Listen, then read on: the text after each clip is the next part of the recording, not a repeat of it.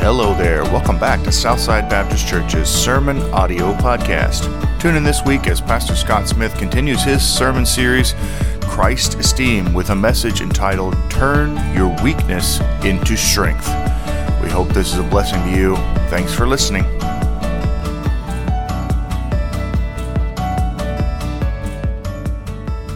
Amen. Turn to your Bibles, if you will, to Second Corinthians chapter 12. 2 Corinthians chapter 12. Um, and listen, as Jagger said earlier, um, you know, if praising the Lord uh, doesn't, like that, doesn't get your, your innards reverberated, is that the word he used? Reverberated? I think so. Revived, renewed, right? Amen. Um, then, then your reverberator is messed up. Okay?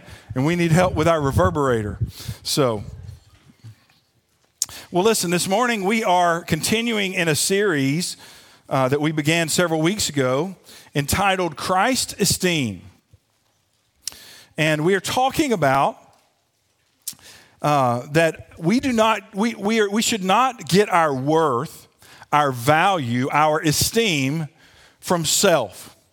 Um, self is lacking. We just sang about that, right? I love the that first um, core, uh, verse of Jesus paid it all. Talked about our weakness uh, and and how and our need for Christ, and that's really what I want to talk to you about this morning. Before we get into that, we got one thing to do, and that is we have got a memory verse that we're learning. Uh, verse we're learning with this series, and it is. Anybody remember the reference? Galatians 220. That's right. That's right. Go ahead and put it on the screen if you will. Galatians 2:20, and you can say it with me. I'm going to give you this week also, and then next week we're going to maybe start pulling some. We'll give you some blanks to fill in. All right. Here we go. Galatians 2:20. Say it with me. I have been crucified with Christ. It is no longer I who live, but Christ lives in me. And the life which I now live in the flesh, I live by faith in the Son of God who That's right, who loved me and gave himself for me. Galatians 2:20. Amen. What a great verse. Amen. What a great verse. Um, I love that verse. It's kind of my life verse, and um, I hope you will love it or learn to love it as much as I do if you haven't already. Well, this morning I want to uh, I want to start out by doing something a little bit different, and I want you to um, I want to ask you to think about something for a minute. Okay, I want to ask you to think about think of something that you consider a weakness in your life. Okay? I want you to think about anything, whatever comes to your mind. When I say, what is a weakness in your life? Boom, what is it that comes to your mind? This is a rhetorical question, so keep it to yourself. Um, maybe afterwards, I don't know. You don't have to share. I'm not asking you that. And maybe some of you are saying, Pastor, weakness, it's weaknesses. That's kind of all of us. Amen. But I want you to think of uh, something that you consider a weakness. Um, it's going to be something different for you. Maybe it's shyness. Maybe it's a fear of, of people or public speaking, or maybe you can. Maybe it's some physical ailment or some, maybe some addiction. Something that hinders you. Something in which you wish you were stronger better, smarter at some area in which you struggle. Found a quote this week. Uh, how many of you remember? I know you do. You remember Madonna? You say, Pastor, I'd rather not. Okay, but um, nevertheless, um, I don't know. Madonna's like 60 something years old now. Okay?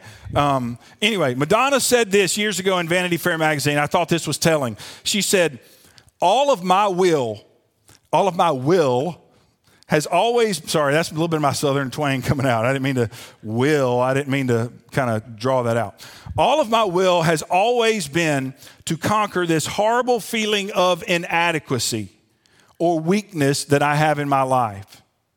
Madonna saying that. She says, I'm always struggling with that fear.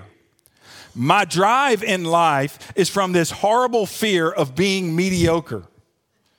And that's always pushing me because even though I've become somebody, I still have to prove that I'm somebody. To which I would say, if you become somebody, do you still have to prove that you're somebody? That's kind of a question in there, but nevertheless, here's what she says. She says, My struggle has never ended and it probably never will. To that, we all probably can say, Amen. Amen. Even famous people have struggles and weaknesses. So, what is your weakness? I want you to think about that for a moment. I want you to get your weakness, that weakness in your mind, and then I want to ask you a question. How do you feel about that weakness? How do you feel about that weakness or those weaknesses? You say, well, well, Pastor, um, I hate them. Amen. I'm with you. Pastor, I wish they weren't there. I wish I could get rid of them. I wish I could eliminate my weaknesses and all I had were strengths. Of course you do. Amen. Don't we all? Um, so, what do we do about it? What do we do in our normal life? We work on them, right? We work on them. We try to get better at our weaknesses. We try to fix them. We try to overcome them. We try to compensate for them. We, we get glasses. We go to therapy. We, we, we try some new procedure or technology. We read self help books. We, we give more effort. And then, often, as a very last resort, what do we do? We pray about it. That's right. Who said that? We pray about it, right? We pray about it. Finally, we tried all we can try, and then we then we pray about it. And sometimes we pray about it, and even we beg God to remove that weakness in our lives. God, help me to do better in this. Help me to get over this. Help this to not be such a hindrance to me. God, help me, help me, help me. And guess what? That's exactly what the Apostle Paul did. He prayed. He, Apostle Paul talks about in our text today a weakness that he had. And he says he begged God to remove it from him. The question is, before I get too far into that yet, the question is, what are we to do when, when we realize that the weakness is not going away? What are we to do when we realize that it, that, that weakness is just going to be a part of our life, that we've just got to deal with it? How do we, how do we handle that? How do we process that? How do we, how do we deal with that information? Well, Let's see how the Apostle Paul processed it. Amen? I think he has something worthy to say to us this morning. Uh, if you got your outline this morning, I hope you will when you come in to pick up an outline on one of the tables out there. Um, number one, uh, first of all, friends, we need to understand something. Here's what we need to understand when we think about our weaknesses and we think about how I'm going to deal with this weakness, and I prayed and I've tried to get rid of it and I can't, and this weakness is just, it's hindering me in my life. Friends, here's what we need to realize, and that is that sometimes God allows us, and He allows certain weaknesses to remain in our lives. Sometimes God just allows them to remain in our lives. Um, in other words, friends, God is not always going to remove the weakness. God's not always going to heal the weakness. Now, sometimes He does, right? Sometimes God heals us. Sometimes God allows us to, to, to learn more or to become more educated or to, to go to the doctor and the doctor to fix something physical in our lives. But how many of you, listen, I think the thing is, as we get older, I think part of the learning process of getting older is learning that everything in our bodies that goes wrong and uh, in our lives can't be fixed. Amen? Here on this earth. It can't. And so I believe there are some things I've had to, as physical things, I've had certain physical things in my life that I've tried. Every doctor I know how. I've tried some doctors for, multi, for long periods of time and they just aren't able to fix it. And finally, you know what I have learned? I've just got to live with it. But how do we do that? How do we just live with it? We need to realize that sometimes, and, and listen, we can pray for healing, amen, and we should. Um, we can seek medical help. We can go to therapy and, and, and we can do all those things diligently. We can even ask others to pray. And listen, we should. We should do all those things. It's nothing wrong with any of that to try to overcome those weaknesses or to, to, to, to fix those weaknesses in our lives. But sometimes, sometimes we just need to realize that it's not going to happen. Sometimes we just need to realize that God is, allows certain weaknesses to remain in our life. In other words, friends, contrary to what some prosperity preachers will tell you, God's not always going to heal you here on this earth. He's just not. And guess what? He never promised us that He would. I want us to consider our passage for today. We're in for 2 Corinthians chapter 12. I want to give you a little bit of the context. Paul is writing to the church in Corinth, a church that um, he was instrumental in starting. And he's writing to this church who, the Corinthian church was a troubled church. Uh, some people say, well, we just want to be New Testament Christians. be careful what kind of New Testament, Christ- New Testament Christians you want to be. okay? Because the, Corinthian church struggled. They were a church that in that city where there was a lot of worldliness. And unfortunately, because of that, a lot of worldliness came into the, the church, and they were struggling to get rid of some of that. And so, a lot of what Paul addresses to the Corinthians in his letters are in trying to correct their worldliness that they were still hanging on to. But one of the things that crept into the church along with that were false teachers. Paul had started the church, and as we know, Paul didn't stay with the church forever. He would move on, right? Sometimes he would send back others to check on them and so forth. But somewhere along the line, there were some false teachers, probably Judaizers, those who taught that you not only saved by grace, but you have to, you have to uh, also keep the law and keep Old Testament customs, customs in those times. We don't know exactly, but false teachers who came in and were, were trying to lead the church astray, away from the purity of the gospel. And in order to do this, they were putting down Paul. They were condemning his uh, uh, uh, say, condemning his apostleship saying you know what okay so paul came but we now have knowledge that paul didn't have we now are able to to tell you things that paul was not able to and so they were putting down paul and they were saying you know paul he's not very uh, he doesn't speak very well I, you know we don't know a whole lot about paul's physical appearance but we can gather glimpses here and there and you know i was talking with my wife and you know paul from all evidence that we have was, was not a, how do I say this? Um, was not a physically appear, uh, appealing man, okay? Um, the way I picture Paul, and I don't know, maybe, maybe this is wrong, but I picture Paul as kind of a, a, a an old bald accountant, okay? You know, um, eh, the scripture even says, Paul says himself that he was not eloquent, that he didn't speak well. You know, many co- commentators believe that maybe Paul had a stutter. Think about that, okay? So the picture we could, what Paul could have looked like, could have been Elmer Fudd, okay? Um, now, listen, I, I, sorry, I, you know, I don't know. No offense to Paul, but but Paul himself says, "Yeah, I know. I, am I'm, I'm not well. Uh, you know, I'm I'm not one of these guys who speaks well. I'm not a great orator, any of that. Um, but what I've come to tell you is the truth. And so, what these other false apostles did, false teachers did, was they claimed to be apostles. They claimed even to be super apostles. And so, they put down Paul and they put down his apostleship and they tried to tell the Corinthians not to listen to him and to listen to them instead. And so, Paul was forced into doing something that he didn't like to do. He was forced into um, bragging, if you will, on what God had done in his life. Paul had to defend himself and his apostolic authority because he didn't want the Corinthians to follow the false teachers. Because he's the one who's telling them the truth. They're teaching them false teaching and lies, and he wanted, they needed to follow Paul.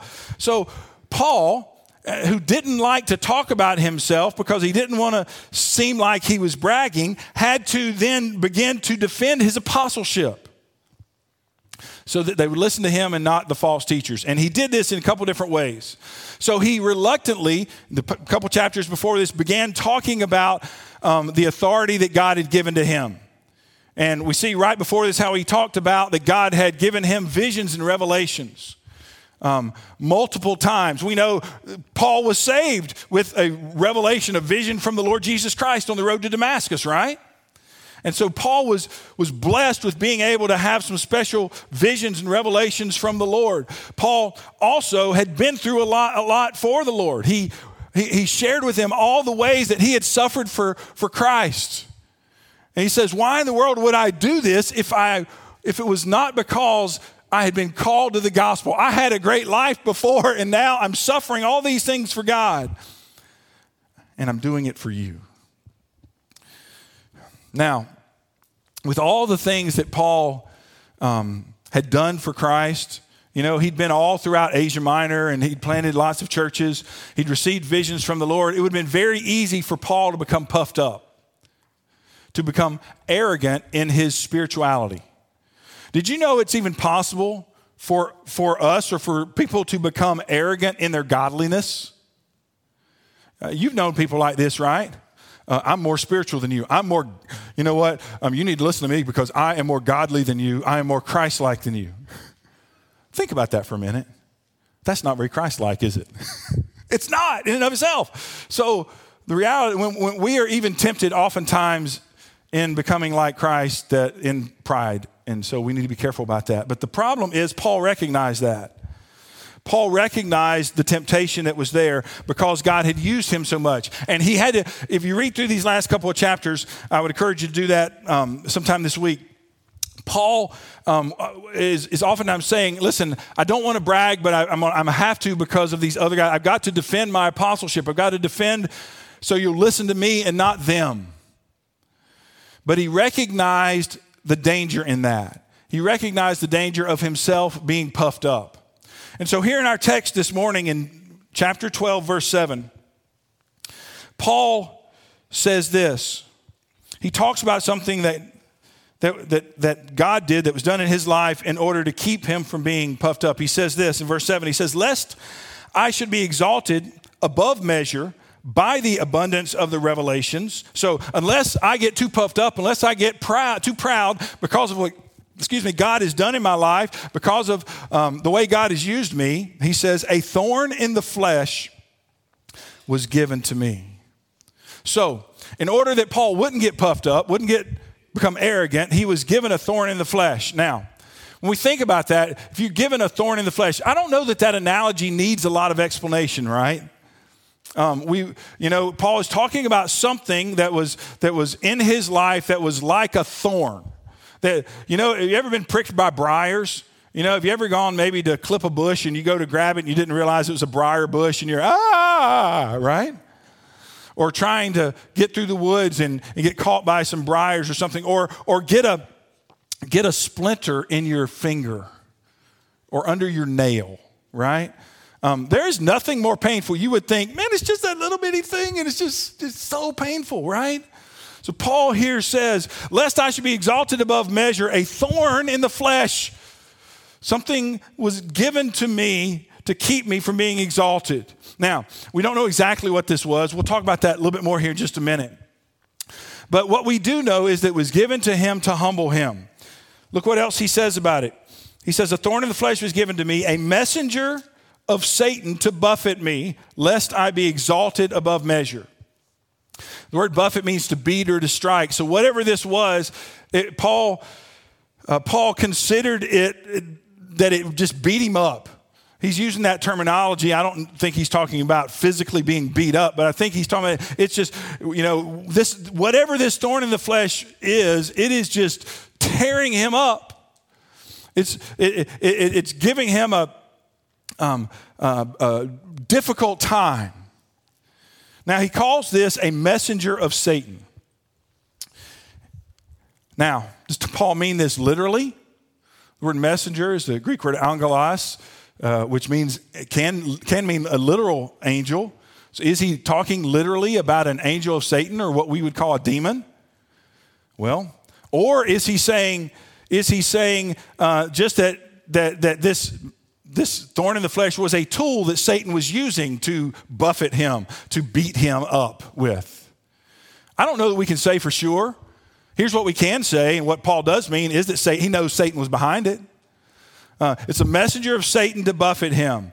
And evidently, Paul also considered, and we'll come back to this in just a little bit, also considered God to be behind it. Now, something that's been debated almost as long as this text has been written is what was Paul's thorn in the flesh? How many ever kind of wondered that before? You ever wondered what, what was Paul's thorn in the flesh? What was this that, that he says was a messenger of Satan that, that, that just beat him up and that caused him trouble and difficulty? Was it something physical? A lot of commentators believe it was something physical. Some believe it was his eyesight. That Paul hated the fact that he couldn't see well. And in one of the other letters, it talks about that he says, See what with what large letters I write. We assume that was because his eyesight was getting bad. Um, so some think it was maybe eyesight. Some would say other, maybe some other physical ailment like intestinal trouble or arthritis, or kind of already mentioned this, or maybe even a speech impediment. In the two chapters preceding this, Paul mentions twice that he's not eloquent of speech. Um, so is it something physical, or is it something? Was it something mental he was bad, battling? Was it depression? Was it anxiety? Paul mentions over and over again, especially even about the Corinthians, says, Listen, my concern for you is great. Was he so worried about them that he got worked up and he was praying, God, help me not to be anxious? Maybe.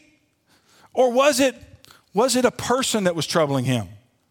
We've already talked about the fact that false teachers were, were infiltrating the church, and Paul is one of the things Paul was addressing. So, was it was um, the messenger of Satan maybe indwelling or using an individual in the Corinthian church to really attack Paul?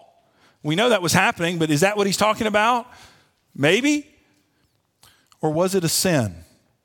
You know, I've often wondered maybe it's not a physical, maybe it's not mental, whatever. Maybe it was some sin that Paul had tried to tried to conquer in his life. We've all been there, right?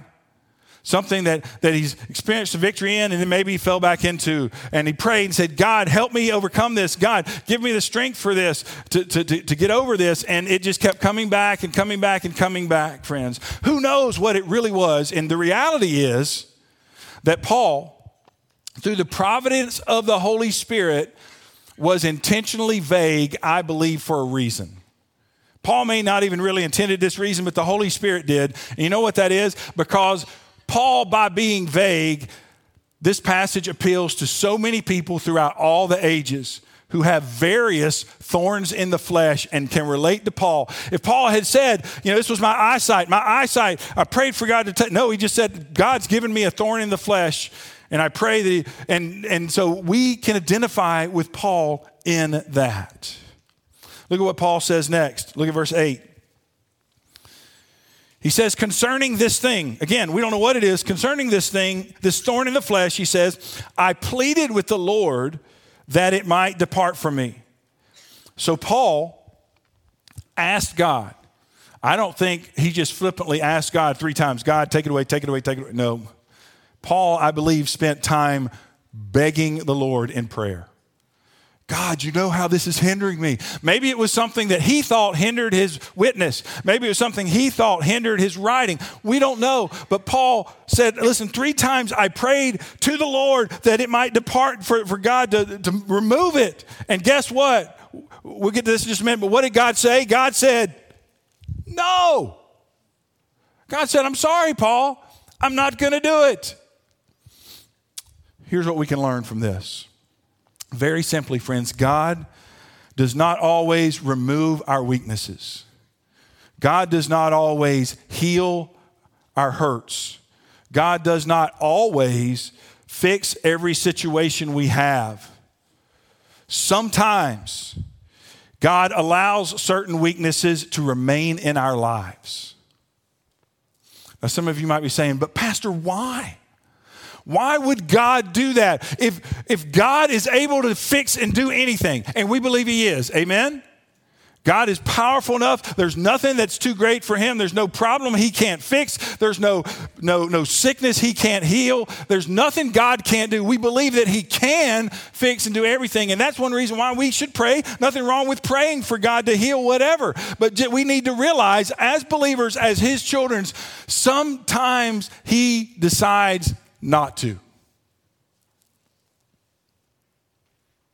We may say, doesn't he want us to be as strong as we could be? Sure, he does.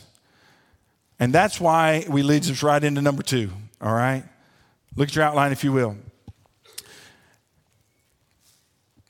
The reason I believe that God does this, and I believe He tells us to us here in this text, the reason God sometimes allows weakness and weaknesses to stay and remain in our lives is this, friends, that He wants us to rely on Him and lean on His strength. That's why he allows weaknesses in our lives, friends. Here's the bottom line our strength is fleeting. Amen? Our strength is failing. Now, some of you young bucks don't haven't learned that yet. Okay? Oh, to be a young buck again. Amen? Oh, to be in your prime. You know, when you feel like you're still on the upswing. You know, when muscles still grow easily and the rest of you doesn't. Amen? There you go. the bottom line is that, that our bodies are failing. And I'm not just talking about physically, but we experience all sorts of other weaknesses as well.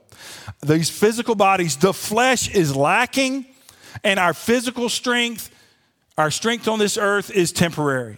Friends, it's only when we realize that that we begin to rely on God and His strength and not our own. Amen? It's the whole reason I've entitled this series Christ Esteem, not Self Esteem. Self is not where we get our strength because if we're getting our strength from ourselves, guess what? You may be getting your strength there because you're still on the upswing. Guess what? Ain't going to be long before it levels out and you're going to be on the downswing. All right? Er, some of, the, some of you are shaking your heads with me. Thank you. Appreciate that. And, and you need to learn that, okay? I want you to look at what God says to Paul after it says, Paul says that he prayed, he pleaded with God three times, God, remove this. And what does God say? In verse 9, it says, And he said to me, let's pause there for just a minute, because the tense of the verb said, it, it, it, kind of says it like this and he uh, it, has already said to me. It's a once and for all said okay? Not that god has to continually say this to me but god says it he means it and it's done. Amen? He says to me my grace is sufficient for you. Now, friends, God didn't give Paul an explanation. I find that interesting, right? I'm kind of maybe explaining this. God didn't even give an explanation. Paul prayed for God to remove it. God didn't even give it. God just said, My grace is sufficient for you, Paul. He didn't give an explanation. He didn't give Paul relief by removing his suffering.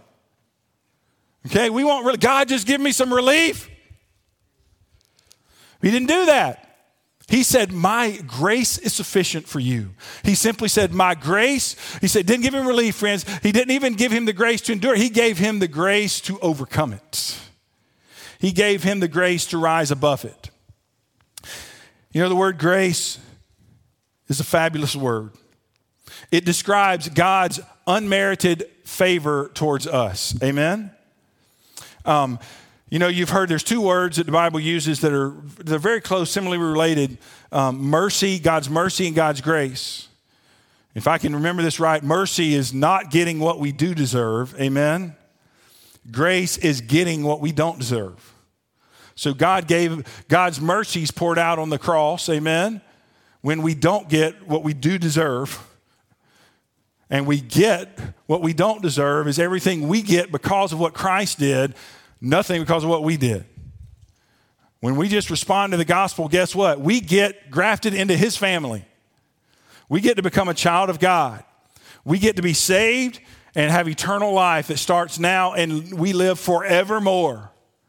We get heaven and all of its blessing and glory coming along with it. Amen. We get the leading and guiding of the Holy Spirit right now. I could go on and on and on and on, friends. There are so many blessings that are poured out by God's grace. You've heard the acronym, right? For grace, God's riches at Christ's expense. So wonderfully t- explains what grace is, friends. It is what helps us rise above our thorns. And that's simply what God said to Paul My grace is sufficient for you. So, in weakness, what is Paul to do? He is to lean on God's grace. And God says, Paul, that is enough. Look at what he says in the second part. He says, For my strength, God speaking here, for my strength is made perfect in weakness. Friends, God allows us to be weak in the flesh so that we will recognize and might realize our weakness so that we will lean on Him and rely on His strength because God knows that our strength fails. Look at this verse with me. 2 Corinthians chapter 3 verse 5 says this. It says not that we are sufficient of ourselves, amen, to think of anything as being from ourselves I, love this verse also because it says, listen, if we think that we're sufficient in and of ourselves, we shouldn't because nothing, we are not sufficient in and of ourselves. But where does our sufficiency come? From God. Our sufficiency comes from the Lord. That's where our sufficiency comes from. Um, that's where we, all of our needs are met in the Lord, not in us. Now, friends, here's the thing about it. So you say, Pastor, if God's so powerful, God's, then, then why doesn't He just heal us? Why doesn't He just fix our weaknesses? Doesn't God want us to be as strong as we can be? Friends, God allows things to happen in our lives. He allows weakness to stay, stay there to draw us and drive us to Him. Amen? Let me put it this way God is more concerned about your spiritual health than he is your physical health. Let me say that again. I might even encourage you to write that one down. God is more concerned about your spiritual health than he is your physical health. We are so concerned about our physical health and preventing physical dying in any way, shape, or form we can, and preventing physical illness and preventing physical weakness and all of that. We're so concerned with that, friends. But listen, it's not that God doesn't care about us, and it's not that God's not going to answer prayers about that and whatever, but God is more concerned about your spiritual health. And if it means then, if it takes Him allowing us to be weak physically, or for some physical weakness to come upon us in order for us to get right spiritually, then so be it. Amen. We need to understand that, that then that's actually a better thing. Then it's worth it. It's more important for us to realize our need for Him than for us to never experience weakness in the flesh, to never have anything go wrong in our life, and then for us to think, I got this. I'm good. I can handle life, and then we think we don't really need God. That's what happens if we just have a silver spoon in our mouth all our lives. I want you to think about how this relates to our we're talking about self confidence, self esteem, right? I want you to think about how this relates to our self confidence, self esteem. That, that idea that we need to be confident in and of ourselves and never show weakness. That's what the world tells us, right? You're going to succeed. Don't show weakness. You need to be confident in yourself. I want you to listen to this. I found this, um, this article, this, this, this illustration so, so interesting. Writing in the Harvard Business Review, Tomas Chamorro Premuzic, don't ask me to say that again, um, is a CEO and business professor. He wrote in the Harvard Business Review and had some surprising conclusions about self confidence and leadership. I want you to listen to what he says. He says there's no bigger cliche, cliche in business psychology than the idea that high self confidence is, is a key to success, career success. However, he says, it's time to debunk this myth. In fact, he says, the reality is that low self confidence is more likely to make you successful than high self confidence. Let me repeat that one more time. He says, in fact, low self confidence is more likely to make you successful than high self confidence. Here's what he says next. He says, after many years of researching and consulting on talent, he says, I've come to the conclusion that self confidence is only helpful when it's low. He says, sure, extremely low self confidence is not helpful. It inhibits performance by inducing fear, worry, and stress. But just low enough self confidence or a lower self confidence can actually help you in at least three ways. Listen to this a minute. I think this is very enlightening. Number one, he says lower self confidence actually makes you pay attention to negative feedback and be self critical, which is, a, he says, is a good thing. I would agree. Second, he says lower self confidence can motivate you to work harder and prepare more. Amen, right? And third, he says lower self confidence reduces the chances of coming across as arrogant or being full of yourself. And in the business world, that's a good thing. And of course, we as Christians would add a fourth and most important benefit for low enough self-confidence, and that is that it helps put our ultimate helps us put our ultimate confidence in the Lord. Amen. It helps us put our ultimate confidence in the living God. Christians can definitely agree with his conclusion. Here's how he concludes. He says this. He says, in brief, if you are serious about your goals, low self-confidence can be your biggest ally to accomplishing them. It's therefore, he says, time to debunk the myth. High self confidence isn't a blessing, and low self confidence isn't a curse. In fact, he says it's actually the other way around. Friends, our confidence, our esteem should not be in ourself, but in the Lord. That's what will last. That's what will sustain us. And if it takes weakness or realizing our weakness or weakness remaining in us to force us to do that, then uh, to rely, rely on God and lean on Him instead of ourselves, then so be it. Amen. Weakness can become a good thing. Man, that leads us right into the third truth I want to share with you this morning. First of all, sometimes God allows certain weaknesses to remain in our lives. Second, the reason He wants to do that is so that we'll rely and lean on Him not ourselves. And the third truth is this, friends this should transform, revolutionize, change the way we look at our weaknesses. Um, most of the time, we look at them and we, we say, Oh, if I just didn't have this weakness. I want you to look at how Paul's, how Paul's uh, outlook on his weaknesses changed. Look at the end of verse 9, second half of verse 9. So, right after Paul says he prayed for God to remove it, God says, God doesn't even say no. He just says, My grace is sufficient for you. For my strength is made perfect in weakness. It says, Therefore, therefore. I love that. Whenever we see the word therefore, we need to see what it is there for, right? And what it's there for is Paul is saying, because of this, because it, listen, God, if your strength is made perfect in my weakness, then most gladly, he says, I will rather boast in my infirmities.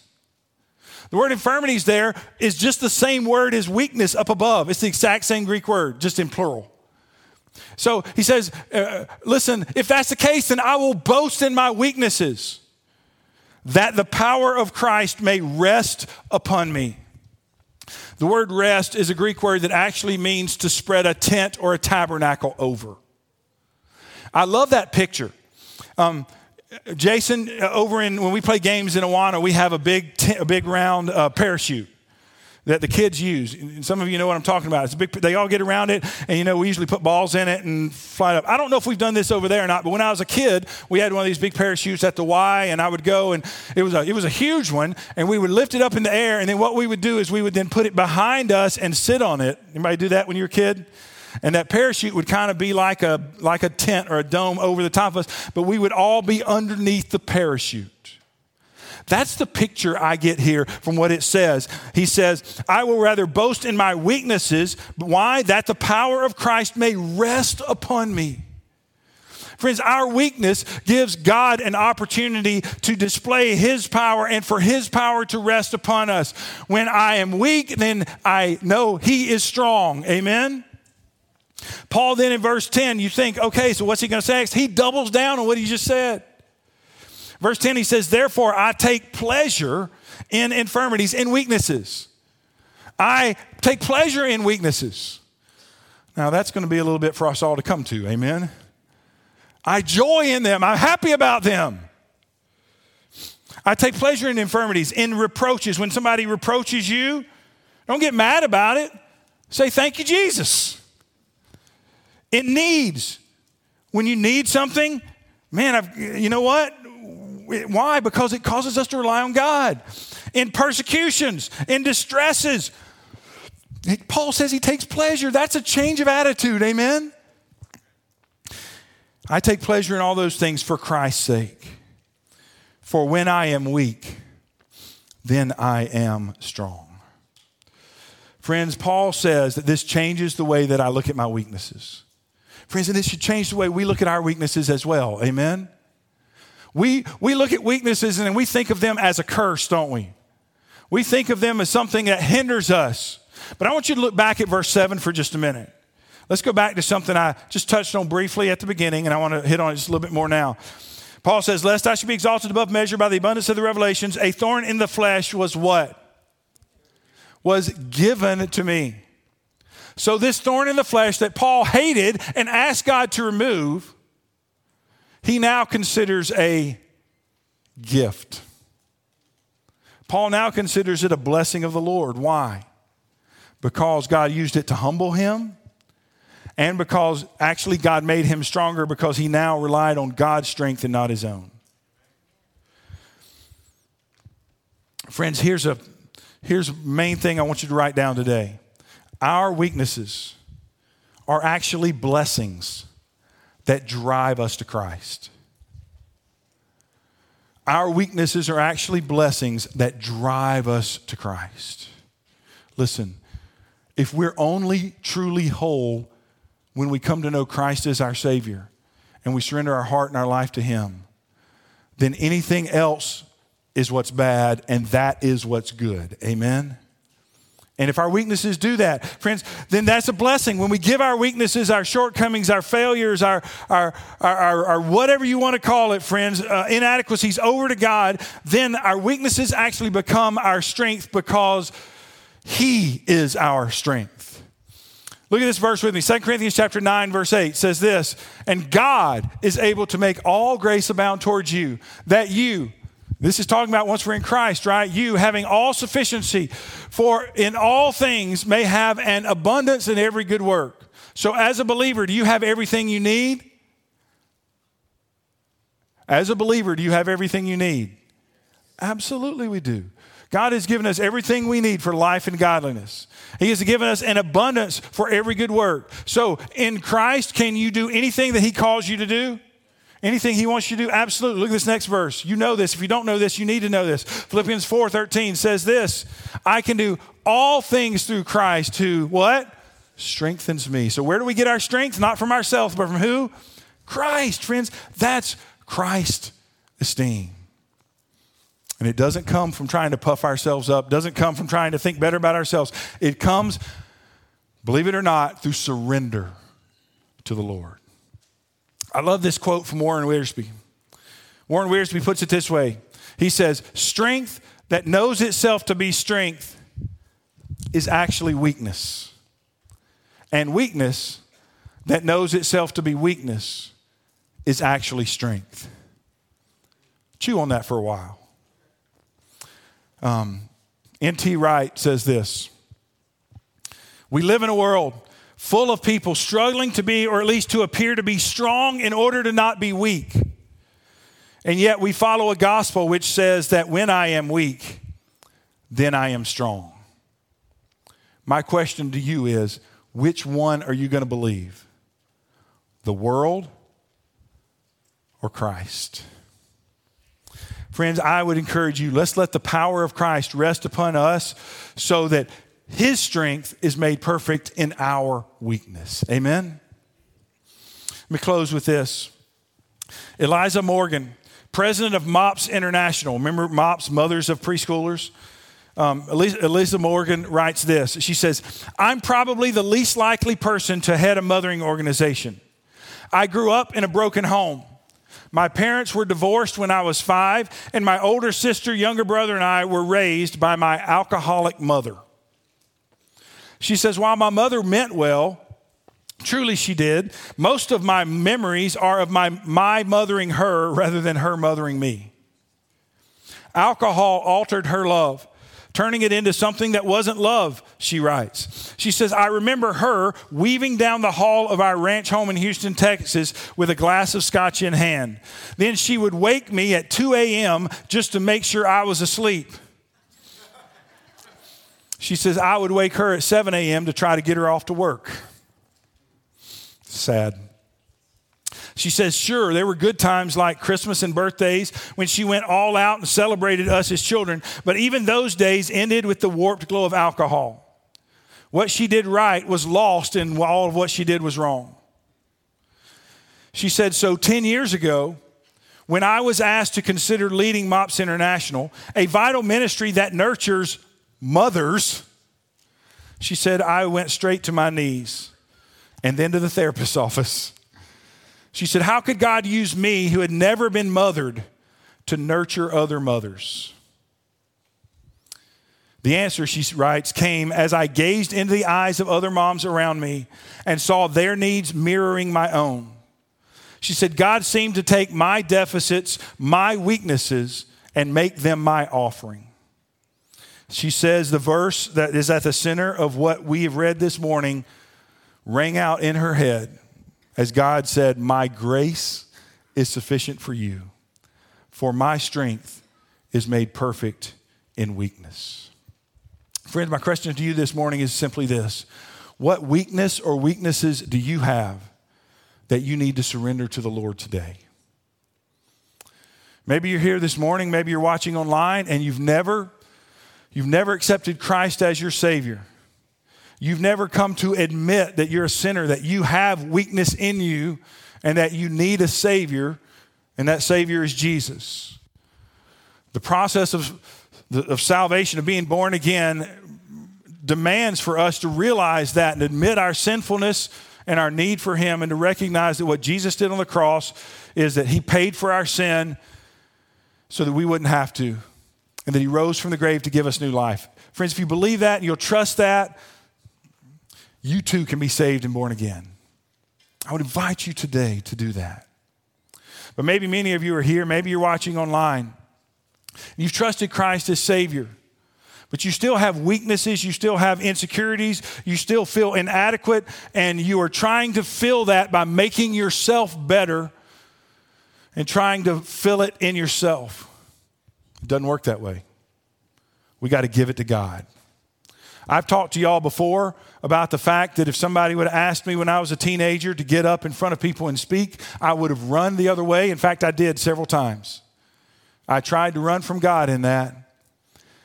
And so God has led me to one of the things that is my greatest weakness and it's only because of him I'm up here. It is not because of me I can trust you.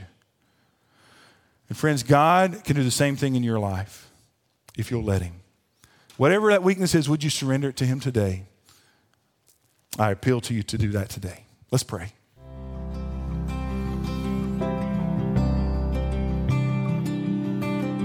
Thanks again for listening to Southside Baptist Church's weekly sermon podcast. If there's any way that we can help you, or if you're looking for your next steps further your journey with Jesus Christ, please contact us at info at southsidesbc.org. Thanks and have a great week.